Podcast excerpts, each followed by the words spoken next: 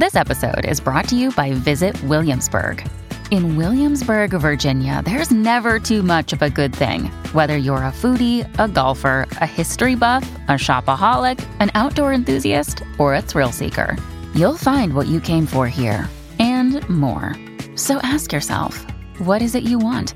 Discover Williamsburg and plan your trip at visitwilliamsburg.com. When you need mealtime inspiration, it's worth shopping Kroger, where you'll find over 30,000 mouthwatering choices that excite your inner foodie. And no matter what tasty choice you make, you'll enjoy our everyday low prices, plus extra ways to save, like digital coupons worth over $600 each week. You can also save up to $1 off per gallon at the pump with fuel points. More savings and more inspiring flavors make shopping Kroger worth it every time. Kroger, fresh for everyone. Fuel restrictions apply. Welcome to the New Books Network. Hello, and welcome to New Books in Medieval History, a podcast channel on the New Books Network. I'm Evan Zerkaitis, your host, and in today's episode, I'm very excited to be talking with Dr. David Alan Parnell, Associate Professor of History at Indiana University Northwest, to talk about his new book, Belisarius and Antonina Love and War in the Age of Justinian published in 2023 by Oxford University Press. Hello, David, and welcome to the show. Hello, Evan. Thank you for having me on the show. Absolutely. It absolutely such a pleasure uh, to have another Byzantine uh, topic and, and, another Byzantine history conversation uh, in our medieval history um, podcast. Um, I would like us to start a little bit uh, by telling us a little bit about yourself, uh, your research interest, your career, um, and all of that stuff. Sure. I am a historian of the sixth century Roman or Byzantine world, and I have been working at Indiana University Northwest now for 12 years. And so I guess you'd call me sort of mid career historian at this point.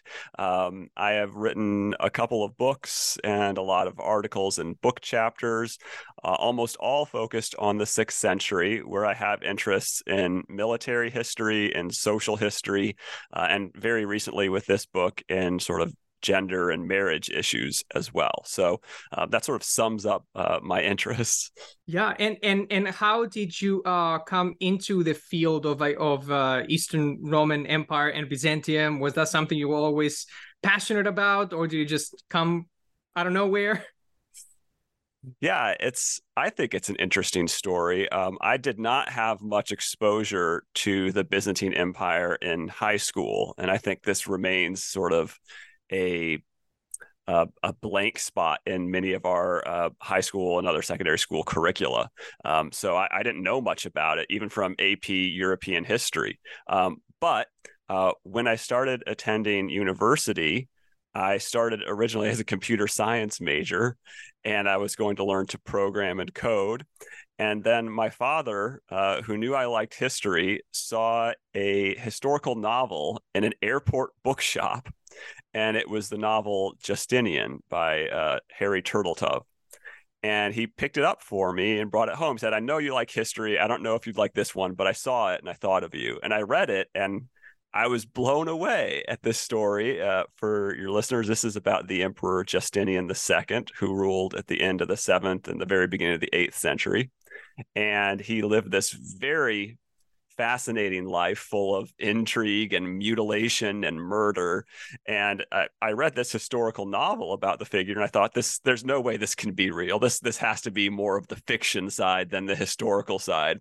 And that inspired me to then look up uh, an actual historian's um, book on Justinian II, and I read Constance Head's Justinian of Byzantium, and that one confirmed that most of what I found interesting about this historical novel was real history. Uh, and so then I was hooked. So I started dropping computer classes and picking up history classes, picking up Greek language classes, um, and, and that was it from there. Wow, that's that's quite the journey to get to where you are. uh, and definitely the century you chose for your specialty, it's one of the most um, fascinating in, in many aspects um, of, of Byzantine and Roman hist- history as well, the sixth century. Um, can you tell us a little bit about the sixth century Byzantium to get us uh, established a, a, little bit with our background before we dive into Belisarius and Antonina?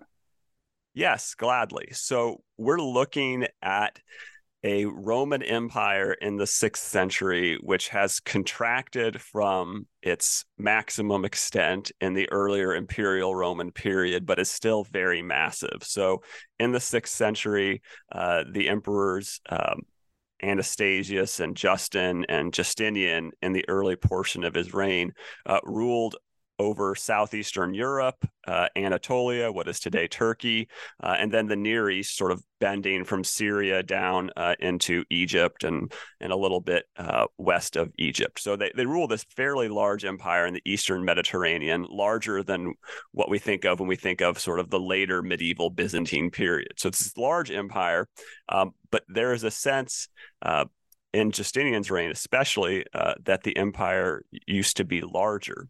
Uh, so we have a, in Justinian a figure who is intensely aware of the Roman roots of his empire, the fact that it used to be more substantial and is eager to bring about a restoration uh, of the Roman world uh, through law, through um, building and eventually through war. So um, that's what makes the sixth century particularly compelling, I think, is that it's it's very literally a bridge between the later medieval Byzantine period and the earlier Roman period, in which you can see um, Justinian looking back, but also things that happen his reign are, are, looking forward to what is to come. So it's this very interesting pivot point in the long sweep of Roman history. If you think of the the Roman state as starting uh, back with the city state of Rome and stretching all the way into the 15th century AD, so uh, this is sort of the, the, pivot point for that whole period. Mm-hmm. And Justinian, Emperor Justinian, of course, uh, and Empress Theodora are also huge figures, especially when it comes to a a more generic knowledge of Byzantine history, if I should say so. If somebody doesn't know pretty much anything, they definitely have heard of Justinian and and, and Theodora because they they hold this um mythical stance in many ways um, when it comes to their history and their story. Um, and what I liked about reading Belisarius and Antonina was um, I could see that duplicate in many ways. Uh, you have two power couples, for example, at the same time, uh, and and their stories get intertwined, and and um, it was very fascinating to see. Um, to explore uh, the lives of Belisarius and Antonina um, in contrast, but also together with that of Justinian and Theodora as well. Yeah, Justinian and Theodora happen to be two uh, emperor and empress that if you know the general public happens to know a, a Byzantine emperor empress, they probably know them. They're very famous from uh, their portraits in Ravenna. They're often sort of cover images for Byzantium in general. Um, my brother in law just sent me the other day, uh, Justinian was a question on Jeopardy. So, you know, um, not many Byzantine emperors probably make it into a, a Jeopardy category on a regular basis.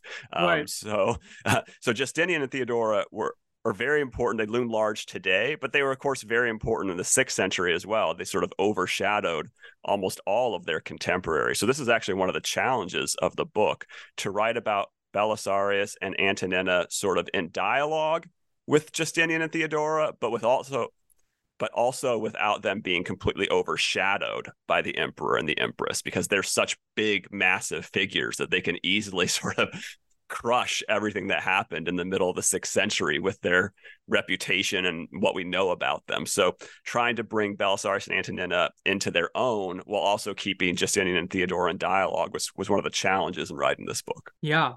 Yeah. And and I personally haven't really before this book um had much of exposure for these two figures, Belisarius and and, and Antonina. Uh, uh, I I think because um the sixth century is not my my area of of of uh, research. Uh, but again, I was very interested in in just how in in this particular moment uh, in the Byzantine um, history, but also in their particular lives uh, and and their and their whole um, careers in in in, in that particular moment. Um, so let's dive right in. Um, who is Belisarius and, and, who is Antonina? Belisarius, uh, if if readers, listeners are familiar with either of them, they're more likely to be familiar with Belisarius. He is the most famous general of the Emperor Justinian, uh, famous primarily for fighting wars in the West, although he was also a very important general in the East. And his title for most of his active service was General of the East. Uh, so he fought against the Persians on the Eastern Front and won a very important victory against them, the Battle of Dara in 530. Um, but he's probably more famous for leading Justinian's wars in the West against the Vandals in North Africa and against the Ostrogoths in Italy. Uh, and Belisarius managed to take both of those kings, the kings of the Vandals and the kings of the Ostrogoths, um, captive and bring them back to Constantinople in chains and present them to the Emperor Justinian. So Belisarius, very famous and very powerful. Uh, Antonina, his wife, I think, gets a little bit uh, uh, less respect, uh, both in the ancient sources and and today when people talk about this period. But Antonina was a very powerful woman in her own right. Uh, she was a political operative. She was an expert in supply chain management, as we might term it today. Uh, she traveled with Belisarius all around the world. She planned out things with him. She schemed to bring down the emperor and empress's enemies within the government and without the government. So, um, Antonina, a, a, very powerful woman. And so, together, Belisarius and Antonina. Um, remarkable in that they traveled together and worked together. And this is as far as we can tell, not terribly common uh, for this period. Yes, I think I see. Uh, I remember a passage in your book that, that that mentions that we know more about these two figures than pretty much, um, of course, except uh, the emperor and the empress, uh, than anybody else in the Roman world at this point. Is that is that correct? Yeah, that's that's the way I see it. We have an extensive amount of information about Belisarius and Antonina, which is another another reason to be excited about the sixth century for for his aspiring historians out there. It's it's a well documented century, at least as far as um, the the period before, say, 1000. Um, so not nearly as well documented as the 14th century that you're interested in, but but still a well documented period for for the ancient and late antique world. So we know a lot about Belisarius and Antonina, which is unusual because most of the figures we know a lot about in this time period happen to be rulers. So we can fill out pretty accurate biographies for people like Justinian uh, and for uh, you know Western kings like Theodoric. Uh, but when we get outside of of kings, it gets a little bit more difficult. And and so we're very fortunate to have a lot of detailed information about Belisarius and Antonina, not just from uh, Eastern or Byzantine sources, but also from Western sources that didn't have as much of a reason to to know them or to um, like them or dislike them one way or the other. Yes, and and the when it comes to when it comes to their stories, and and, and I guess that is a continuation now um, of knowing so much about them. I think you also are mentioning that yes, we do know a, a, a lot about them, but at the same time, not so much in many ways. Um, and name that that pops up um, in this process is Procopius of Caesarea um, and his two works. And that's, in my opinion, the most interesting aspect about this. Um, so tell us a little bit about Procopius. Who is he? Um, how is he related to, Belis- to Belisarius and, and, Antonina? Um, and how do we see his two works um, uh, play out in our knowledge of them? So Procopius uh, is probably one of the more brilliant minds of the sixth century. He is an intellectual, he is a historian, he was a lawyer. Um, he came to know Belisarius as a young man, probably just recently finished with his uh, education as a lawyer. He signed up as Belisarius's uh, assessor. Uh, which is sort of a, a legal advisor uh, and and personal secretary. Uh, so he attached himself to Belisarius early in the general's career. And then he proceeded to travel with Belisarius uh, for some length of time, at minimum 13 years, maybe one or two more. We're not sure exactly when he left Belisarius' service. So he's traveling around the Mediterranean with Belisarius. He watches Belisarius fight the Persians, the Vandals, and the Ostrogoths. So he's an eyewitness to many of the most important events of Belisarius' life. Um, and then uh, after he leaves Belisarius' service, he sits down to start writing. Uh, and his initial intent is to write a history of the wars waged by Justinian and his generals. And so we have this book called The History of the Wars which was uh, produced over the course of the 540s, um, probably came out uh, around 550, 551. Uh, and this contains a, a, history of these wars um, for public consumption. And it appears that Procopius was rewarded by the emperor for this. Um, so everybody seems pretty pleased with this, this beautiful, massive history that he wrote. But um, around the same time as he was finishing up the wars, uh, Procopius felt obliged to sit down and write a different work, uh, which has come down to us as the anecdota or the, the secret things, the secret history. And uh, this document was clearly not meant for public consumption, at least at that moment, because it is a savage critique of Justinian and Theodora and Belisarius and Antonina. Uh, really destroys them and makes them look like awful, awful people, uh, villains, um, not even people. In the case of Justinian and Theodora, they're presented as these demons who are out to destroy the world in any way they can. Uh, so this is invective of the highest order, um, and it has proven surprisingly effective over the long haul. At the time it was written, we're fairly certain that nobody read it. Procopius wrote it and stuffed it in a drawer, not sure what to do with it. He obviously couldn't uh, put it out publicly because he'd probably get in trouble. Um, so he probably stuffed it in a drawer and left it there for many years. But it has been discovered, and you know it's really shaped the way modern historians have looked at these four figures. Uh, and so a lot of trying to understand the sixth century in general and these four figures in particular comes down to how a historian weighs these two works of Procopius and whether you believe more the publicly written history of the wars or the privately written secret history. Uh, and so a lot of my own book was was trying to seek dialogue between those two sources, um, who are both Procopius, but Procopius in very different modes. Yes, and and I think that that really helped, especially me as a reader.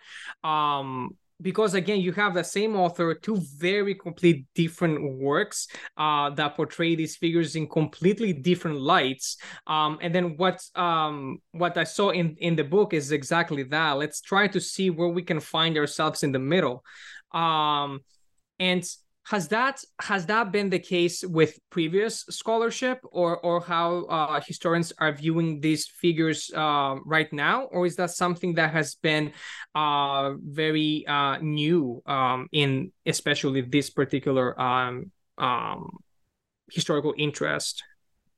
Sure that's a great question. We sort of have two different trends within historiography over the past, say, 100 years um, of this period. Um, on the one hand, there has been a substantial body of modern historians, um, and there still are, who tend to take the secret history more or less at face value. Um, this is there's a degree of credulity involved here and that well it's it's written down and Procopius knew these two personally, and therefore this must be true. This must be his true feelings. And from a certain perspective, this, of course, makes a lot of sense. If he was willing to write one thing publicly for a very powerful emperor who was likely to praise him for writing something positive or punish him for writing something negative, he would presumably write something positive publicly. Um, and therefore, the secret history, this line of thought goes, must be Procopius's true feelings and the true events behind this history that he could not dare to record for the public. Um, so that's been a very common stream of interpretation for a long time now and and still is to this day. And i track in my book uh, many many examples of modern historians who take for example the stories of belisarius and antonina in the secret history as sort of self-evident historical truth. This is what happened. Um, however there is a second stream of research that has emerged more recently, I would say within the last 30 years. Uh, and this stream of research is uh, primarily in uh, gender critical history. Uh, and historians looking at the secret history through the lens of gender history uh, see within it um, what they see as obvious signs of Procopius's sort of uh, anti female attitude uh, in the way that he describes uh, these actions by Antonina and by the Empress Theodora. Uh, and therefore, they see it as um, exaggerated uh, and unlikely to represent reality because these are gendered tropes or, or common conceptions uh, from the sixth century. Uh, so then there's a question of perhaps, you know, the secret history is is designed to make these figures look bad and procopius is exaggerating some things perhaps making up other things in, in order for that to happen. Um, so uh, b- both of these have their place within um, modern historiography when looking at this. So i was sort of um, weaving around as I as I looked at you know potential models and the way people have used the secret history. Yes, and and I assume that must have made your work a little more challenging because uh, I, I think you mentioned in in a part where um you mentioned that he's writing the history of Belisarius and Antonina without the works of Procopius will, will be virtually impossible. Um, so that must have been challenging trying to try to again weed through these two uh, ways of thinking, right? Yeah, yeah. So uh, we we do have information about Belisarius and Antonina outside of Procopius, but but to to give up on Procopius would be so difficult because we get so much information from him, and, and there are so many things about them that we only know for sure you know from this problematic secret history so uh, for me the challenge was figuring out how to use Procopius in a way that was consistent so that I wasn't just cherry picking things that I thought I liked, um, but also that was also not uncritical, that I wasn't just accepting everything that was being offered um, through Procopius. So uh, he is absolutely essential to understanding this time period, but he, he does represent a challenge uh, for any historian writing about this which makes it so much more interesting, uh, especially um, after I read your work. Of course, you you go through all the weeding out, and I just get to enjoy reading it. it makes su- such an interesting story. Um, it adds Thank another le- in in it adds another level of mystery. Um, yeah, I mean, I think I think the book is really it's interesting because the book is, of course, me writing about Belisarius and Antonina. And, and, as much as I could, that's what I wanted the focus to be me and these two historical figures. But as much as I might have wanted it, that's not possible. It's really like me and Procopius here next to me. And together we're like looking at Belisarius and Antonina. So, you know, even though his name's not in the title, he's like all over the book. You know, it's a dialogue between me and the ancient historian Procopius trying to look at these two historical figures. Yes, yes, and yeah, that's part of it, I assume. um, so yeah, so what again? Um, you just mentioned, you know, it, it was you trying to look at these two historical f- figures and make justice to their stories, and both of them are such impressive uh, in their own right. Um, and since this book, uh, as you mentioned, is, is an exploration of the marriage and the partnership between the two, um, I think it will be more fitting if you if we can dive a little bit if we can dive a little bit into um how Belisarius and how Anton Antonina um came into the light, how they got together, uh, and a little bit about that marriage and partnership, because it seems really, really um, interesting, and in many ways, as as you mentioned, again, out of place for the time periods uh, in in certain aspects. Yes, this is a great question, and and one that I wrestled with myself when writing the book. Uh, so the first evidence we have of Belisarius and Antonina acting in partnership is in June of 533 when Belisarius sets sail at the head of a fleet of some 600 ships, uh, commanding uh, tens of thousands of soldiers and sailors on his way to attack the Vandal kingdom in North Africa. And Procopius includes in the history of the wars this one brief line, and with him sailed his wife Antonina. And that that's really the start of their partnership. Uh, presumably, I argue in the book at least that they were married before then. So it's not like they got married and then hopped on this boat together. Uh, but this is the first time, as far as we can tell, that she accompanied him on a military expedition. Um, and a very dangerous military expedition at that. This was not as simple as, you know, marching down the road to the frontier and fighting a battle at one of the empire's border forts. This is getting on a boat, sailing hundreds of miles to foreign held territory that the empire has lost fleets and armies at before, and it's it's very dangerous. And Antonina goes with him, uh, so she travels in the boat. Uh, she gets to North Africa and she marches around with Belisarius and the army. Uh, she helps Belisarius to uh, gain control of the city of Carthage in North Africa. We know that she is a part of. Um, capturing and sorting the loot in the Vandal palace in Carthage. Um, and then uh, she returns with Belisarius to Constantinople and then proceeds to go out with him again uh, in 535. She sails to Italy uh, with Belisarius and a new army. Uh, and they begin this the war all over again in, in a different um, kingdom, fighting the Ostrogoths in Sicily and then in Italy. Uh, and so we track Antonina with Belisarius uh, through Belisarius' time in Sicily, up through the the uh, toe of Italy, and all the way to the city of Rome.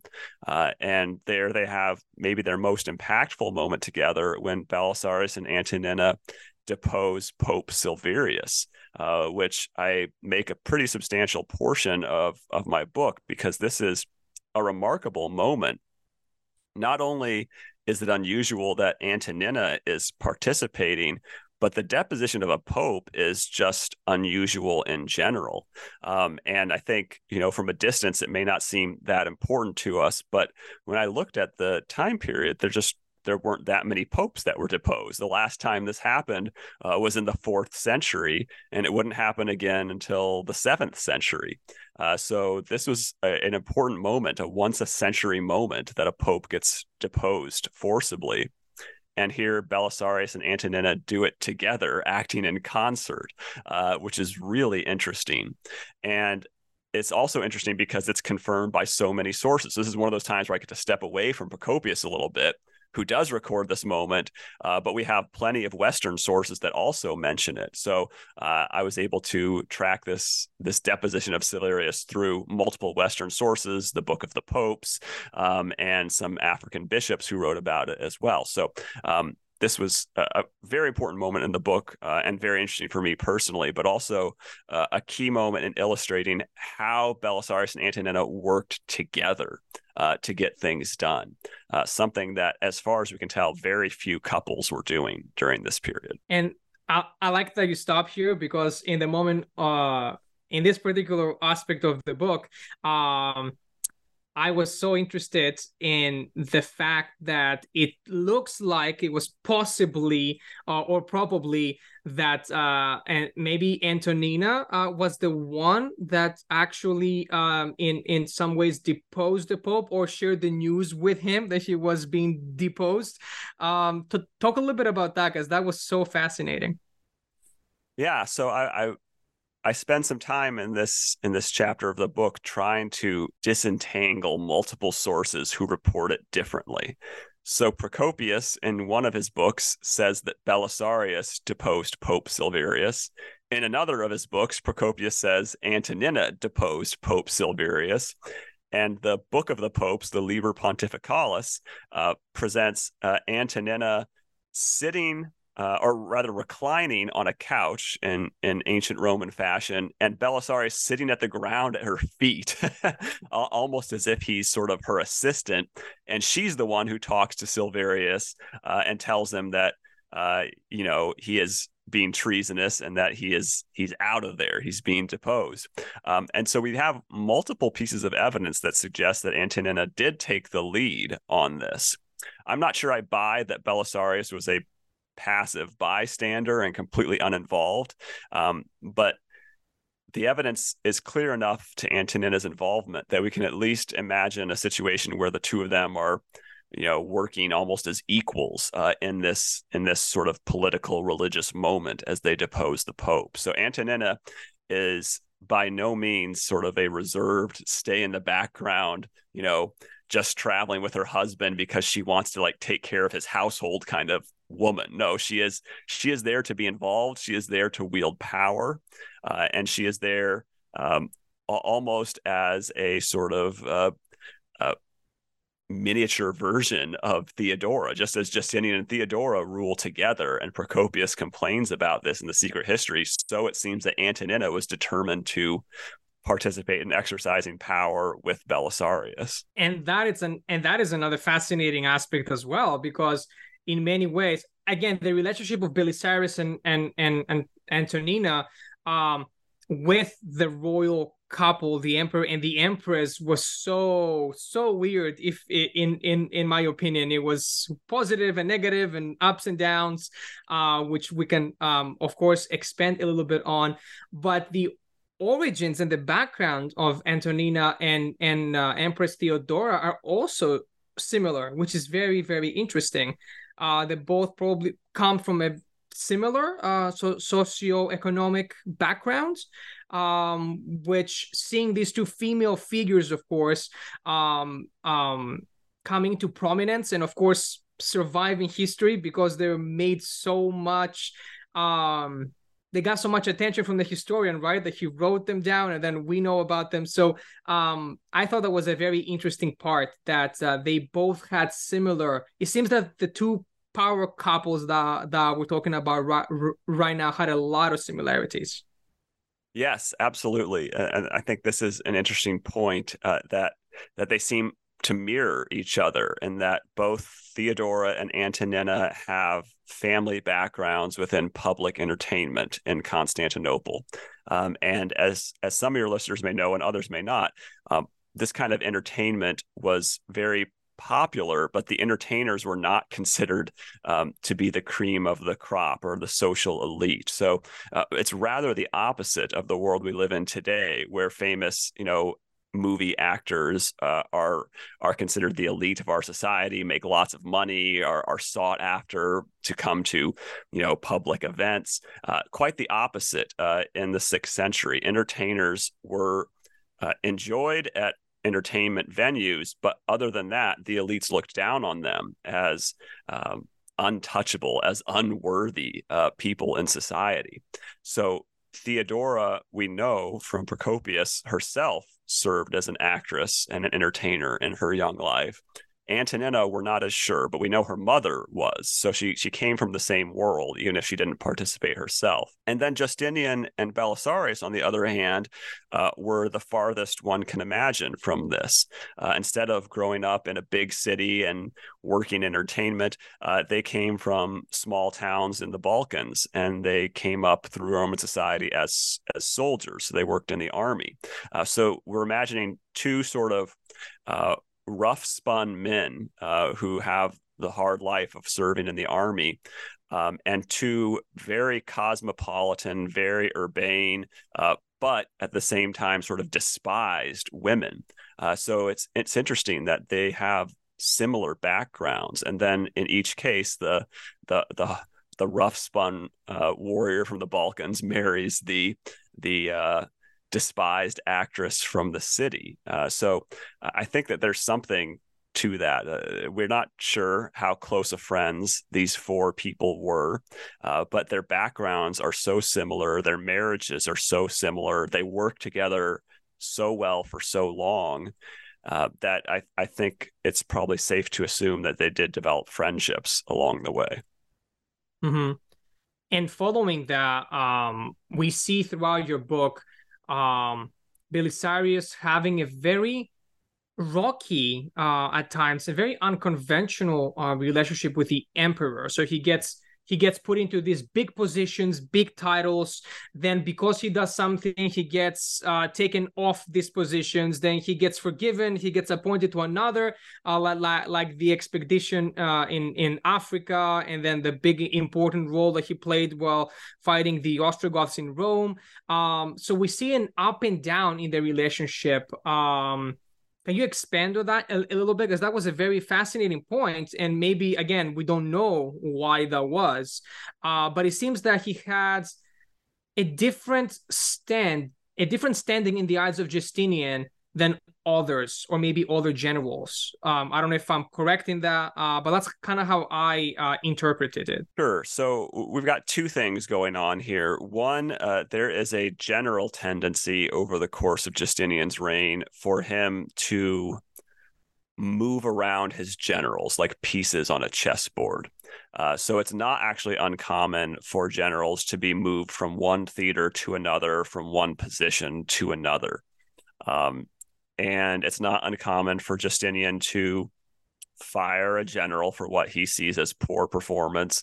And then, upon reflection, upon a year or six months of thinking about it, he then decides, okay, well, that guy, he wasn't that bad. We'll give him a try over here, and then and then appoint them somewhere else. So that's not super unusual in the reign of Justinian, but I do agree that there is something particular and special about the relationship that Justinian has with Belisarius.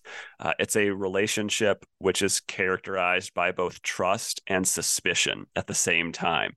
Um, and this trust, which evidently comes perhaps from their shared background, perhaps from their early service together, um, this trust is very real, and it leads Justinian to grant Belisarius um, increasingly large, important positions and and particular grants of authority. So, uh, in particular, for the wars in Africa and Italy, Belisarius is given quote the authority of an emperor um, in his actions. So he's clearly raised up to a very high level.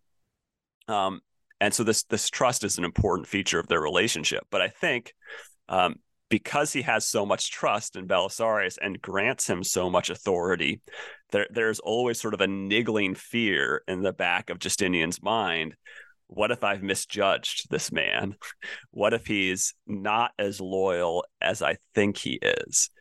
And it seems that that distrust can be fanned into an open flame at, at, some moments. So we do sort of see this interesting up and down relationship between Justinian and Belisarius.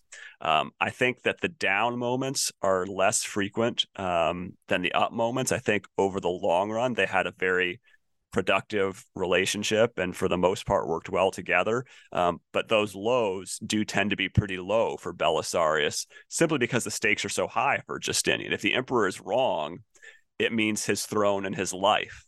So I think that there are multiple times when the emperor just feels like he can't be wrong. Uh, and so he errs on the side of not trusting rather than trusting. Um, so I, we see that a couple of times with with Belisarius losing the emperor's good graces. Yes, of course that that makes sense. And there's always, of course, the fear of every emperor that uh, a general might get too much popularity in many ways and and threaten their throne. Um, and I think we see that once with Belisarius um, when the um, um, emperor uh, was um, sick i believe. Uh, it, it was uh, i forget the particular time when i was. It might have been uh, by when the um, justinianic plague was around or much later. That's correct yeah. So uh, 542 uh, so the justinianic plague emerges in egypt in 541 by 542 it's spread throughout most of the eastern mediterranean including constantinople and the emperor justinian falls ill uh, with the plague. And we get this interesting anecdote um, which is described as a rumor. So we can't be sure that this actually happened. Uh, but the, the rumor is that when word of the emperor's illness reached the military camp where Belisarius was located, he and some of the other senior officers got together to discuss what they should do if the emperor died of the illness. Uh, and the report was that somebody said, uh, that there should not be another emperor chosen from Constantinople, and that instead uh, a military man should take the throne. Uh, and, and the circumstances, that man would only be Belisarius. He's the most senior general present at this alleged meeting. So I think there's some question whether this meeting actually happened or whether Belisarius's enemies within the uh, high ranks of the military simply made this up to sort of put him on the outs with the emperor? I think that's an open question. But um, it is the case that Belisarius had apparently sworn an oath to Justinian never to plan a rebellion while the emperor still lived. And I think that qualification at the end, while the emperor still lived, is an important one because it shows us that Belisarius, although he may be characterized by loyalty to Justinian, is not a man without ambition. He's not some spineless jellyfish. Uh, if the emperor were to suddenly die, Belisarius did see it as perhaps his his rightful time to become emperor. So this was a moment where that might have happened. And so it, as it turned out, didn't happen. The emperor recovered from the plague.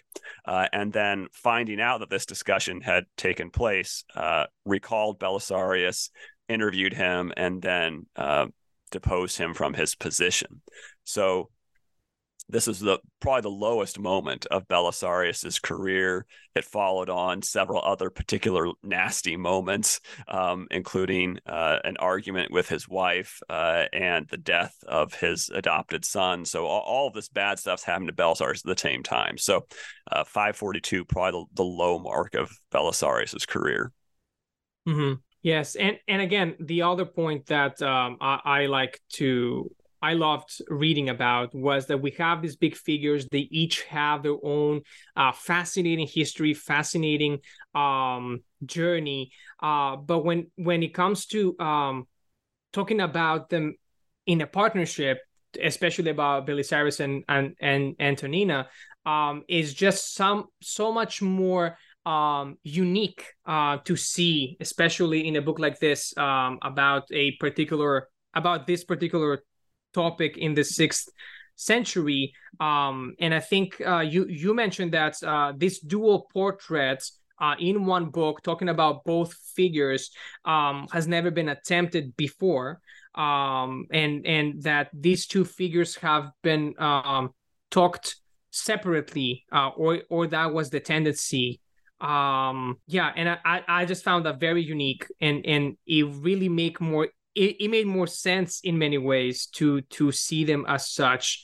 Um because in my opinion it kind of brings us closer to how might they have lived uh, and what might have influenced their decisions their lives um, etc yeah I, I, think i think one of the problems uh, with historians looking at these figures up to this point has been that by and large, the people primarily interested in writing about Belisarius have been uh, very traditional military historians who want to describe battles and campaigns.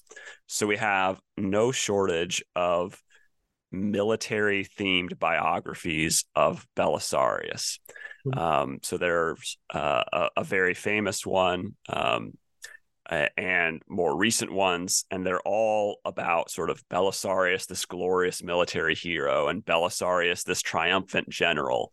Um, and Antonina might make sort of side appearances here and there as necessary, but but the focus is on uh, Belisarius, and that can be for um, reasons of sort of the the field, the genre. So you're focused only on the military, so you're going to focus on that stuff. But I think some of it's also been ideological. It's been a desire to present Belisarius as this sort of glorious figure in sixth century history, the last of the Romans. He's sometimes described, and it doesn't fit so well to have the secret history version of Belisarius, who's being bossed around by his wife uh, in that kind of story. So she just gets largely left out.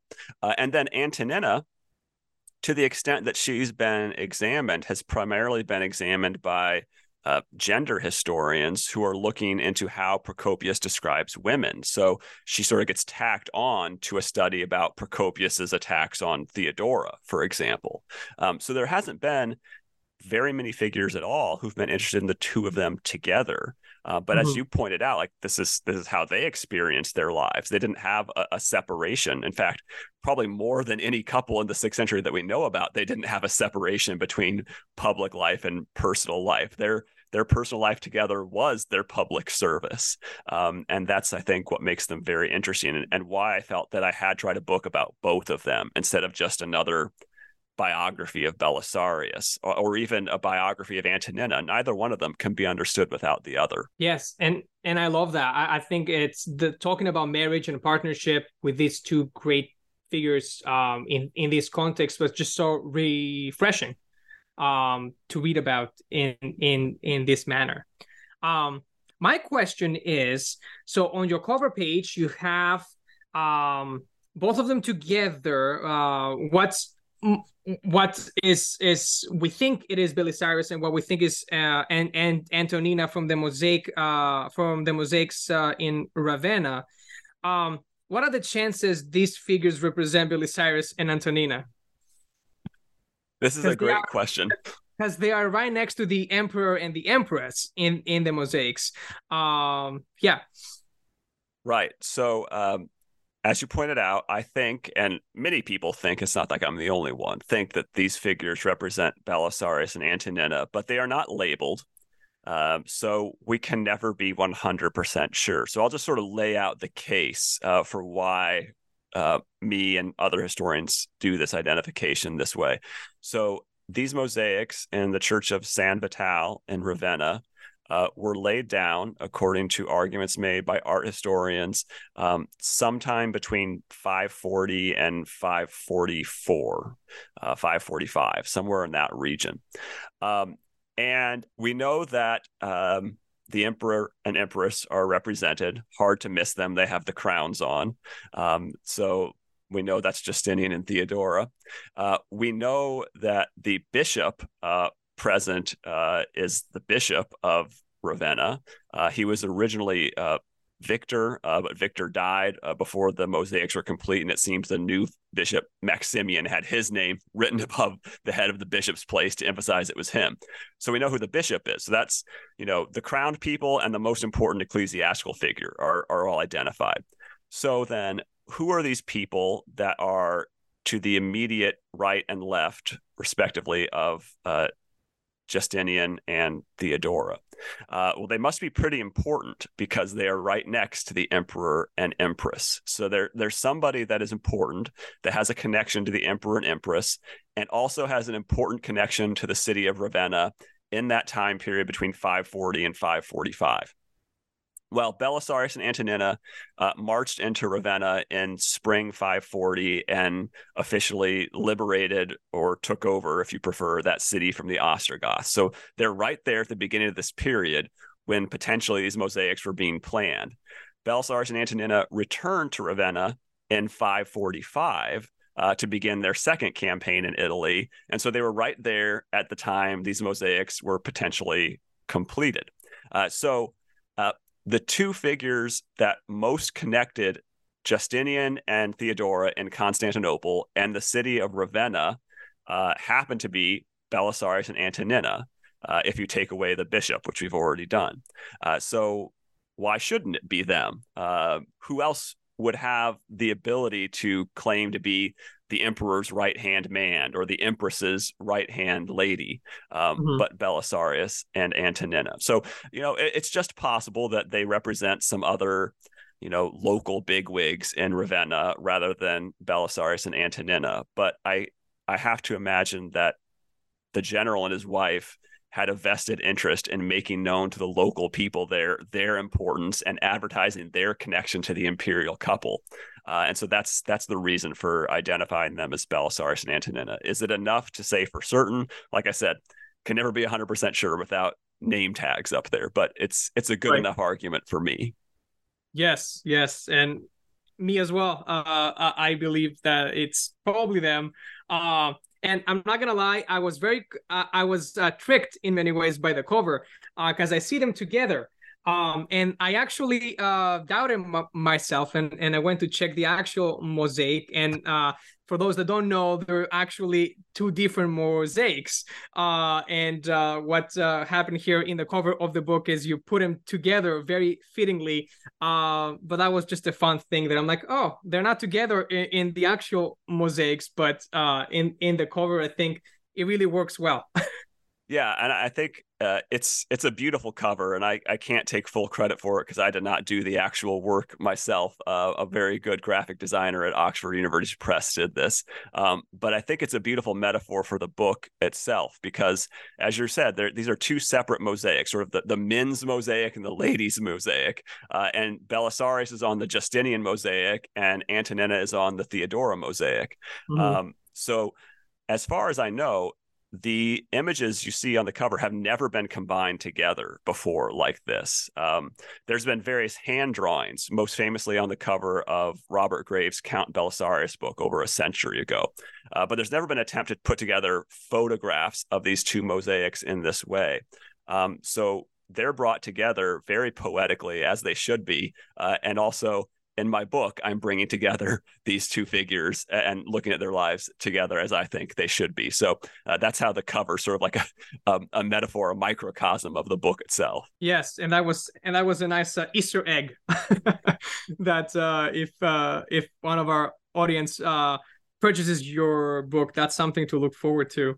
Um, I think I've taken a lot of your time, so I want to um, close this up with a few more questions. So, lastly, when we when it comes to this story, um, where do you see the story of Belisarius and, and Antonina passing on to legend and in today's popular culture? I know you have a few uh, passages uh, in the conclusion of the book about um, their story actually being well and alive, and sometimes even um, more more um, implicated in in the last few years. And as example you have um the cover page of uh, judicator uh, which is a I, I believe a metal band here in the united states. And it has Belisarius and and a- antonina. Uh the album is called let there be nothing.